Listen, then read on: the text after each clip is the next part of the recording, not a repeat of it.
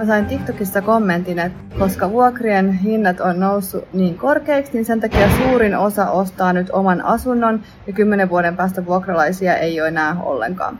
Ja mä oon itse asiassa täysin eri mieltä tästä asiasta. Yhä enemmän ja enemmän ihmisiä valitsee sen vuokra-asumisen, sen oman asunnon ostamisen sijasta, koska tällä hetkellä vaikka asuntojen hinnat on alhaalla, niin ne korot on yksinkertaisesti niin korkealla, että monella ihmisellä ei ole varaa ostaa omaa asuntoa, koska kuukausittain ja lainan kustannukset on yksinkertaisesti liian isot. Ja monet, jotka suunnitteli oman asunnon ostamista, tällä hetkellä lykkää sitä, koska ei ole varaa niihin korkoihin. Joillakin saattaa jopa sellainen tilanne olla edessä, että on ostettu oma asunto, mutta koska korot on noussut niin korkeaksi, ei ole varaa niihin korkoihin, joten joudutaan pakkomyymään oma asunto.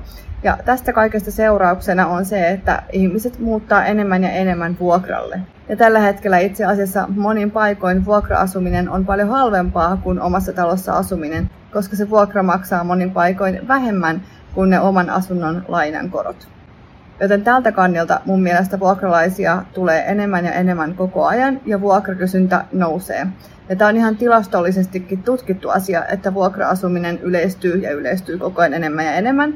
Eli kysyntää kohtuuhintaiselle vuokra-asumiselle selvästikin on nyt ja myöskin tulevaisuudessa. Kiitos kun kuuntelit.